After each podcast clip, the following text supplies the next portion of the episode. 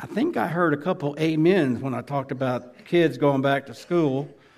Uh, but it's so good to see each of you. Uh, Brother Preston's a little under the weather. I talked to him yesterday. He seemed to be fine, but this morning uh, he's a little under the weather. Well, we're continuing our study in the book of Genesis.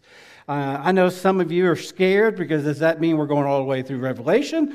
But, you know, amen. You know, it's all the Bible. So, uh, uh, but uh, we're continuing our study in the book of Genesis. Uh, if you want to go ahead and turn in your Bibles, we'll be in Genesis chapter 9, 18 through 29. Eventually, I'll, I will get there. But what we find, what we find in the study that we have for us this morning is the flood is over. The waters have subsided, there's dry ground, and all the people and animals of the ark are out. Now, Another thing to think of in this passage of Scripture also, everyone who had rejected God were dead. And so, where we're at is that we're at a period of a new beginning. And in this new beginning, we find that, that Noah and his family needed some reassurance. They needed to know God was for sure.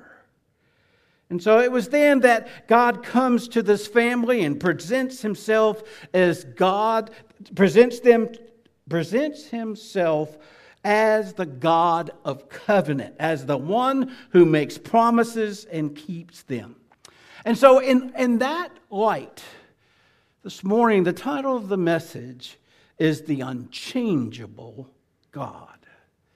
Now, I don't know about you, but I am so glad that our God is unchangeable. Because when I think of that, when I think of that He is unchangeable, I don't know about you, but that gives me assurance. That gives me confidence. That gives me that I know where God stands. Now, you know, this time of year, here we go into another political season. You know, we got midterm elections coming. And, you know, I don't know if you're like I am. I, I don't like to listen to the ads, but I just wonder how dumb do they think we are? That's just what I, I mean, I'm just being honest. Because, you know, some of us, we do have a memory. I know mine's fading, but we do have a memory. Two years ago, they were saying this. Last year, they were saying this. Now they're saying this. And then right before the election, they'll say something else because they've spent some money and did some poll research to find out what we want to hear so that we would vote for them. And I think to myself, how can we trust a person that just keeps changing on what they believe in and what they're going to do? But you know what? When it comes to God, He's unchangeable. You know Maybe we don't want to admit it, but we know where God stands. He's unchangeable. And one of the things that I want you to note through this whole story of, of the flood and, and how God had put this together, God will never be defeated by sin. God knows and does and is the remedy for sin. God will never be defeated by sin. God's post flood period that we're in talks about his mercy and, and his heart and, and, and, and shares that with man. God will never be defeated by sin. That's unchangeable. You can just put that to the bank. Another thing, and I know this is hard when you think, think of this, but God will always value life. So far, man has had a bad record of caring for his own people.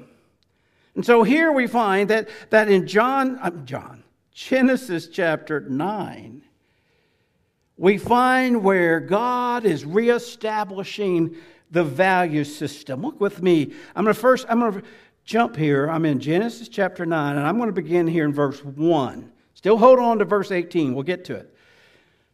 Verse 1 God blessed Noah and his sons and said to them, Be fruitful and multiply, fill the earth. The fear and terror of you will be in every living creature on the earth, every bird of the sky, every creature that crawls on the ground, and all the fish of the sea. They are replaced under your authority. They are placed under your authority. Every creature that lives and moves will be food for you. As I gave the green food for you, as I, I'm sorry, and, and I gave the green plants, I have given you everything. However, you must not eat meat with life blood in it, and I will require a penalty for your life blood I will require from any animal and from any human, if someone murders a fellow human, I will require that person's life. Whoever sheds human blood, by humans his blood will be shed, for God made humans in his image. But you be fruitful and multiply, spread over the earth and multiply on it. God, once again, is showing the people of Noah's generation the value of life. What's under it, what it should be done, how it should be handled. And again, God is doing that to try to show them, again, the value of life. Another thing that we find as we get into this passage of Scripture this morning is that God will always keep his promises. He will always keep his promises. You can take it to the bank. If God promises it, it will be done.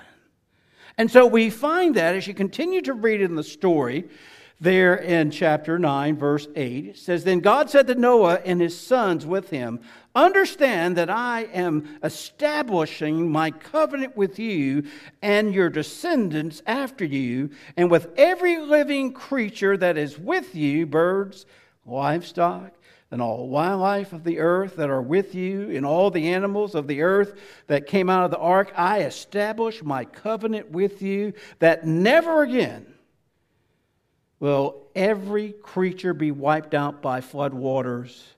There will never again be a flood to destroy the earth. Promise. He made a promise. And he's going to keep that promise. Now, we also find, as you read on that passage of Scripture, something I didn't put together. I didn't connect the two. But the word for rainbow, you know, and, and I, you know, I have, I've almost had wrecks in my car when my wife goes, look, look, look, look, and you know, I'm grabbing the wheel in my heart, and she said, the rainbow. But, but do you know that the same Hebrew word for rainbow is also the word for weapon. Now, I find that odd because basically God is saying, I'm hanging up my bow, the rainbow. I'm hanging it up because I want this covenant to stand, this new covenant. Now, as we begin to read in verse 18, I want you to note something. As we have Genesis, and as Moses reveals this to us, I just, I just want you to understand we've had the flood, we've had them come out of the ark, we've had the animals to go off. Now, guys, this didn't just happen in a day or two. Okay? We're going to read here in a moment where, where Noah planted grapes, a vineyard. Now, maybe that's Miracle-Gro soil now. But it didn't just happen overnight. I'm talking there's a span of time that has taken place here. I know a lot of people said, well, there they are in the ark. Now they're out of the ark. Now they've sinned already. Well, yes. But I want you to know there's a time period here, there's, there's a time lapse here. Now, I, I say that because, again, I believe that God's going to keep all of his promises. But, but I want you to look with me in verse, excuse me, in verse 18. It says, Noah's sons, I'm in Genesis 9, verse 18. Noah's, Noah's sons who came out of the ark were Shem, Ham, and Japheth. Ham was the father of Canaan. These three was Noah's sons. From them, the whole earth was populated. Noah, as the man of the soil, became, began by planting a vineyard. He drank some of the wine, became drunk uncovered himself inside the tent. Ham, the father of Canaan, saw his father naked and told his two brothers outside. Then Shem and Japheth, or Japheth, took a cloak and placed it over both their shoulders, walked backwards. They covered their father's nakedness. Their face were turned away, and they did not see their father naked. When Noah awoke from his drinking and learned what his youngest son had done to him, he said, Canaan is cursed. He will be the lowest of slaves to his brothers. He also said, Blessed be the Lord, the God of Shem. Let Canaan be Shem's slave. Let God extend Japheth, and let Japheth dwell in the tents of Shem, and let Canaan be Shem's slave. Now, Noah lived 350 years after the flood, so Noah's life lasted 950 years, and then he died. Now, in that passage of scripture, there's a lot here that I, I'm, I'm praying that God will give me the ability to connect some dots for you today. One of the things I want you to remember is that God will always take sin seriously. God does not take sin lightly, it's serious. Now, even in this story of the nakedness, I think it's when I get close to that, it starts feeding back, but I'll stand over here. Uh, the nakedness of Noah. You said, well, that was no big deal. Why was it even mentioned? Well, again, I think there's a lesson there. We find that Noah had had planted his grapes. The grapes and the vineyard came about. He made the wine. And again, like I said, this didn't happen overnight, took a period of time. And then he drank the wine in his own tent, was naked, and he was laying there. Ham, his youngest son, found him. Now, as we look at this passage of Scripture, here's some things to note. When Ham came in and found his father naked and drunk, first thing that Ham did was he went and told his two other brothers. Now, another thing to note is that when he saw his father, and, and I'll get into it just in, in just a moment, but I'm going to touch on it right here. Again, looking at the verb forms, which I am not an expert, I, I can't even get English verb forms together. But, but when you're looking at the Hebrew and looking, Ham's, when he saw his father naked, it wasn't just a glance like, oh, you know, put his hands up, like, oh, I, you know. But it was like he gazed, like he, he stood there and gazed upon that. That was the point of, of, in the sense where the sin began, because then he went and made it public and spread that. Now, some could give the argument that Ham was the youngest of the sons, and you know, this is his way of getting back with dad. Well, that was wrong too, if that was the case. But again, here we find the beginning. Now, here's, a, here's another thing. When you think of sin, God takes it seriously. Another thing I want you to note is that no one, no one, no one is immune from sin. So, what does that mean? Everybody in this room, including me, is a sinner. No one's immune from it. If someone tells you that they're immune from sin, just go ahead and laugh in their face because they're a liar. No one is immune from sin. Even Noah, who came off the boat, wasn't immune from sin. You see, sometimes we get into that, we say, well, I have a position. I was chosen by God to preach for all those years, to build the ark, to house all these people and or my family and all these animals. And so I must be special and I can do what I want. Now, I don't think he did that. But you know, sometimes we think, I'm immune. I go to church every Sunday. I even contribute. I'm immune. All that is false. None of us is immune from sin. Now, Adam and Eve First creation. God created. You see, Noah is also considered as the new Adam. As the new Adam. And, and you know, Adam was a gardener and Noah was a planter, planter of a vineyard. Eve saw the serpent and Ham saw the nakedness and then told his brothers and, and went on with it. We find that the fruit with Adam and Eve was an apple, and the fruit with Noah was the grapes that he made into wine. God asked, Who told? To Adam and Eve, and Ham told. There was nakedness in both. They were, one was clothed in nakedness, other was covered in nakedness, but they both were cursed because of their sin. Now, I, I say all this. Noah is the second Adam. And as we think of that, even Noah was part of the corrupt seed. Noah will fail. And he will not be the, the one who will crush the serpent on the head. But as, as we look at this and, and, and as we study this, we find that again, there's a lot of similarity between the Garden of Eden and what Noah did the, at the vineyard. Now, the best of men are men at best. And what I mean by that, past goodness, past goodness does not guarantee future goodness.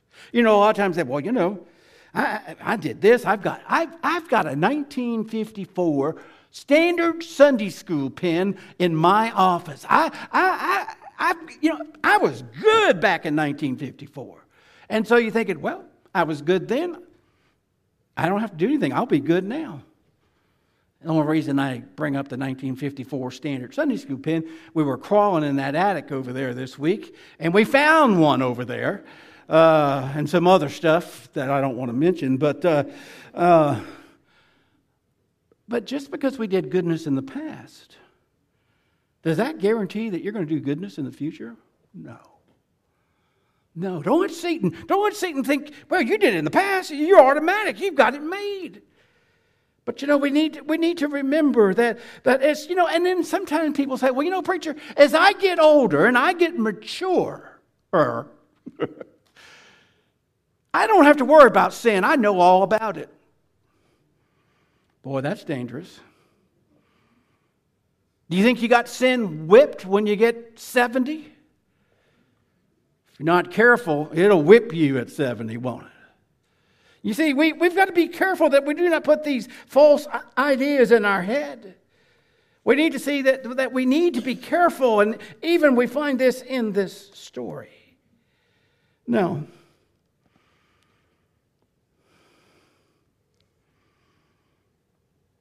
Noah, let's just say in this story, he, he had a bad day.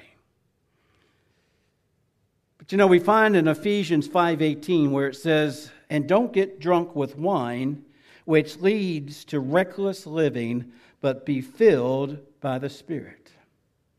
Now, I know in Baptist days, some of us, some of us here have been Baptists all our life. I'm, I'm not ashamed of that. I've been a Baptist all my life. But when it comes to the subject of alcohol, Baptists have a lot of different ideas. I remember being brought up in a church where, oh, alcohol was one of those taboo sins. I was told this, I, I know it's true. In, in, in a church that I was in, when a man was considered to be a deacon, another deacon would go to his house and somehow would open his refrigerator to see if there was any wine or beer in the refrigerator. And if there was, he was not a deacon. They'd go that extent. I remember sometimes, Joby, and I'm not putting anybody down, uh, and maybe I shouldn't probably say it, but I remember years ago when I first came here, the Citrus Gala, whatever it's called now, you know, uh, they would always have a minister pray. I think they don't do that anymore because they don't like ministers to be around when they're drinking. Not that Joby's drinking, okay? Joby's not drinking, okay? But it's interesting, those first few years that I was invited, you know, they'd be there, not people that I've seen in the community. Immediately, that, that beer went right here, attached to their leg. Okay, now, I say all that. Is drinking a beer a sin? Is drinking wine a sin?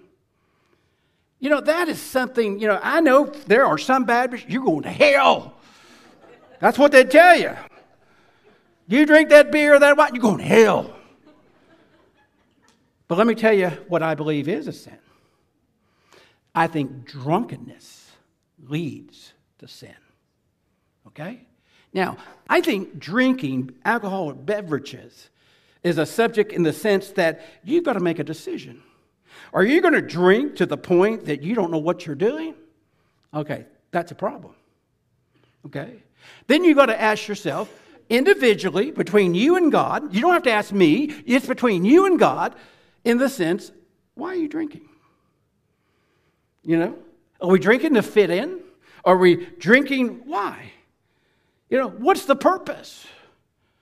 You know, and, and, and, and, you know, you have to make an individual decision. Years ago, I made that decision. I don't drink. That's me.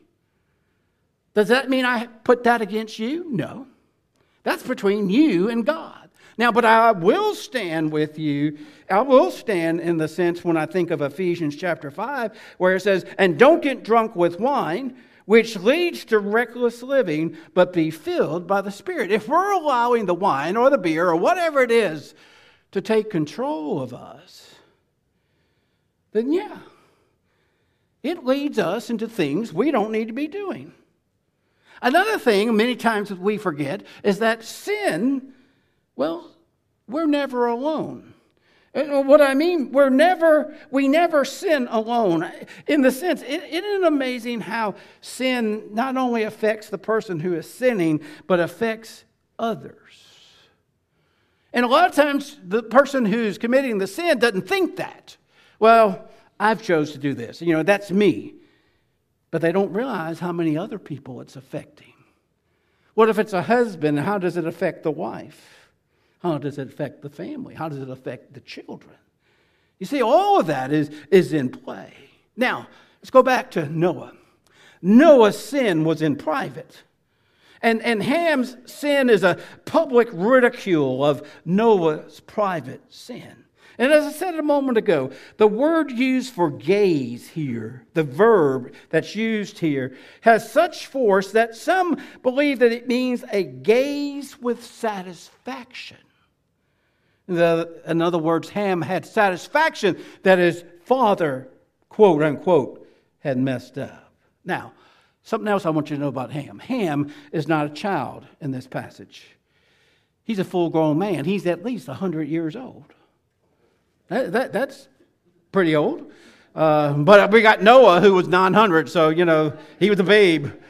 Um, but here we find he disrespected his father without any desire to help him. Now, now, hold on with me.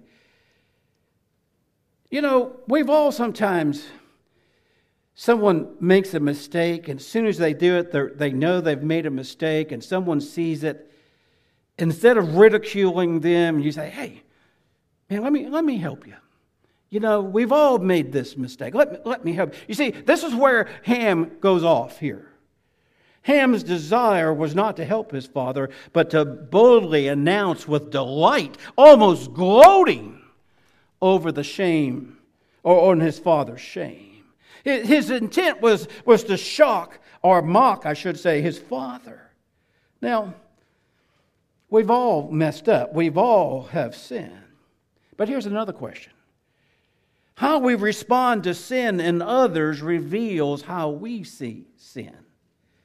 In other words, how should we respect when we see sin in others? Now, again, I'm not saying go around and I'm the sin police and, you know, oh, they're sinning you, they're sinning you. You know, people just love that type of people to come around. Yeah, oh, here they come. Like they don't have any problems, you know. But think with me. How do we respond to the failings of others? Do we get, oh man, they messed up? Ah. I mean, do we do that? Or does it grieve us that they messed up? Galatians 6 7 says, Don't be deceived. God is not mocked, for whatever a person sows, he will also reap. 1 Corinthians 10 12 says, So whoever thinks he stands must be careful not to fall. Just when you think, oh man, they fell, so I'm good, be careful. Sin can come upon us at any moment. We need to be careful, and we need to also be careful when sins is revealed in other people, what we do and what we say. 1 Peter 4 8, jot that down. Above all, maintain constant excuse me, constant love for one another, since love covers a multitude of sins. Where would you and I be if it wasn't for the love of Christ? Our sins would be sticking out so bright that everybody could see, but the love of God has come and covered those sins. Let's not forget that. You know, sometimes we, we get a little ahead of ourselves, but we, we, we should never, never forget that. We also need to see that God Himself promised to take care of our sins. Now, maybe you're asking the question, Brother Frank, why does Canaan, the son of Ham, get cursed and not Ham? That's a good question. Okay? I know some of you are going, I wish I had some ham right now, but I'm, almost, I'm, I'm getting to the home stretch. Okay, now. Ham and his brothers were on the ark. What type of people were on the ark? Were there those who didn't believe in God? God would not have put them on the ark if they did not have a relationship with God. Okay, that's one. Ham was a believer. Now, you say, well, he did that. Well, as a believer, hadn't we done some crazy things? Okay. Well, that's one. Canaan, his son, now again, he wasn't just a little chap. But from what we know in Scripture, he was not a believer. He was not a believer. And so he was rejecting God as his chosen one. He wasn't receiving God. And so the seed of the serpent, and then he became cursed. Now, some other things to think of. Canaan, the son of Ham, the nation, the Canaanites. Okay, there's the link, the Canaanites. There was a curse put on the Canaanites, and even Moses told the children of Israel when they were coming into the promised land look, don't have a thing to do with the Canaanites. They are the most moral, degenerate people living today. And Moses told them not to do anything with them. Now, here's another thing Do sins pass down from generation to generation? Been debated. In other words, if your great great great great grandfather sinned and did this, this, and this, and the other relatives did, then you're doomed. Well, but that's nice, isn't it? Look up Exodus 25. In other words, Exodus chapter 20, verse 5. Or you can just jot it down and look it up later. Exodus chapter 20, verse 5. This, will not warm your cockles, okay? Do not bow and worship to them, and do not serve them. For I, the Lord your God, am a jealous God, punishing the children for their father's iniquity to the third and fourth generation of these who hate me. Third and fourth generation. oh. Now, what does that mean? What does all that mean? I think one of the things we need to take into consideration is personal accountability personal accountability. Sometimes I hear people say, Brother Frank, my grandfather, my father were alcoholics. I have no choice but to be an alcoholic. And I tell them, You do have a choice. You do have a choice. You don't just have to be an alcoholic because your other two relatives were. Now, it will be harder for them because in a sense, that's what they have seen. That's what they grew up with. That's what they experience. So sometimes in life, Satan comes along, convinces, well, you don't have a chance, buddy. You don't have a chance. Alcohol has been in your family uh, lineage, and, and, and you don't have a chance, and you're just going to be a nothing, and you're going to be an alcoholic. Guys, I believe that is false. You do have a choice. You have a choice of accepting the cure that God has given, and that is in Jesus Christ. Now, another passage of scripture to look up sometime is Deuteronomy chapter 24, verse 16. Deuteronomy chapter 24, verse 16.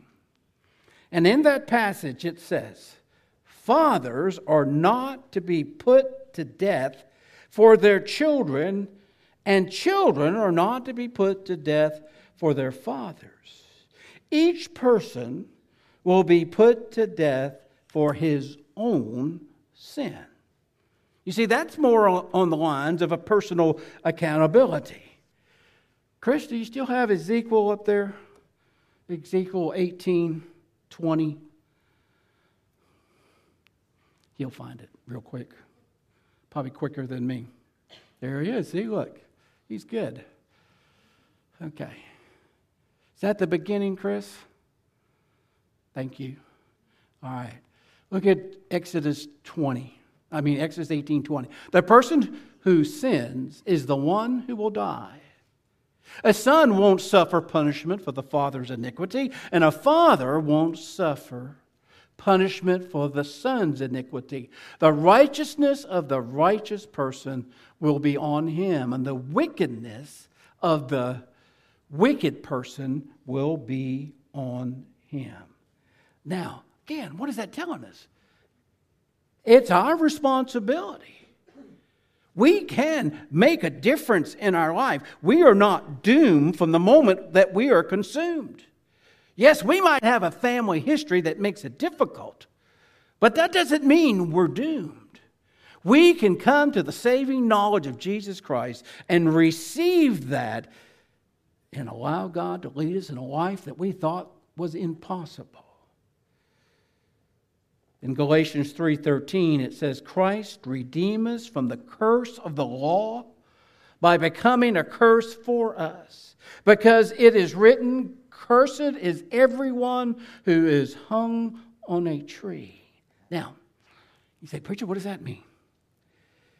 Remember when Jesus was in the garden before he was put on the cross? There was that moment when Jesus cried out and as he cried out to his father, you know, he, he was just feeling the burden of the sin. Now, as you read that, it talks about a drink offering, or, or in the sense, the, the, the wordplay there is that God was pouring the curses of all mankind, and as Jesus consumed all of those curses, how he felt separated from God. You see, we need to, we need to, to realize that all those sins Jesus died for, all those curses Jesus died for. He made it possible that we could live. And that's what I'm, I'm trying to show us today that God has, has given us the ability and, and to live such a life.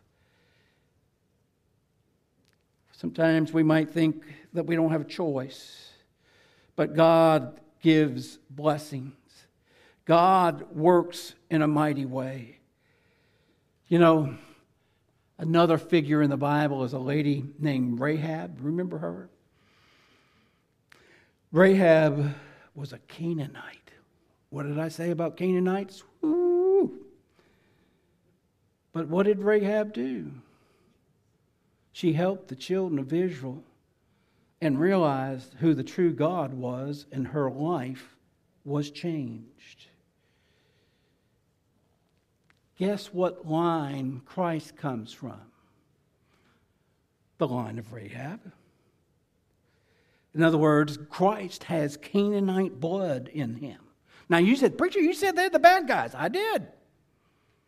You see, a lot of us, we've got things in us, and some of those things in us are not good.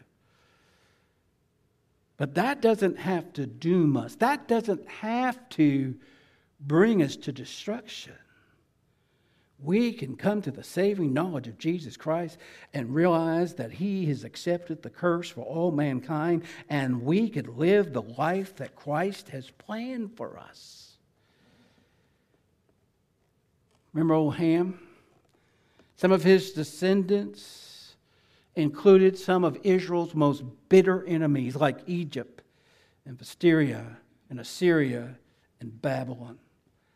But you know, God was working through all of this. It's, see how serious God is when it comes to sin. God saw firsthand what sin did to mankind. God is seeing today what it's doing to us. He has a remedy, and that remedy is to get rid of all those curses. Jesus has done that. But we've got to accept Him. And if we're not willing to accept Him,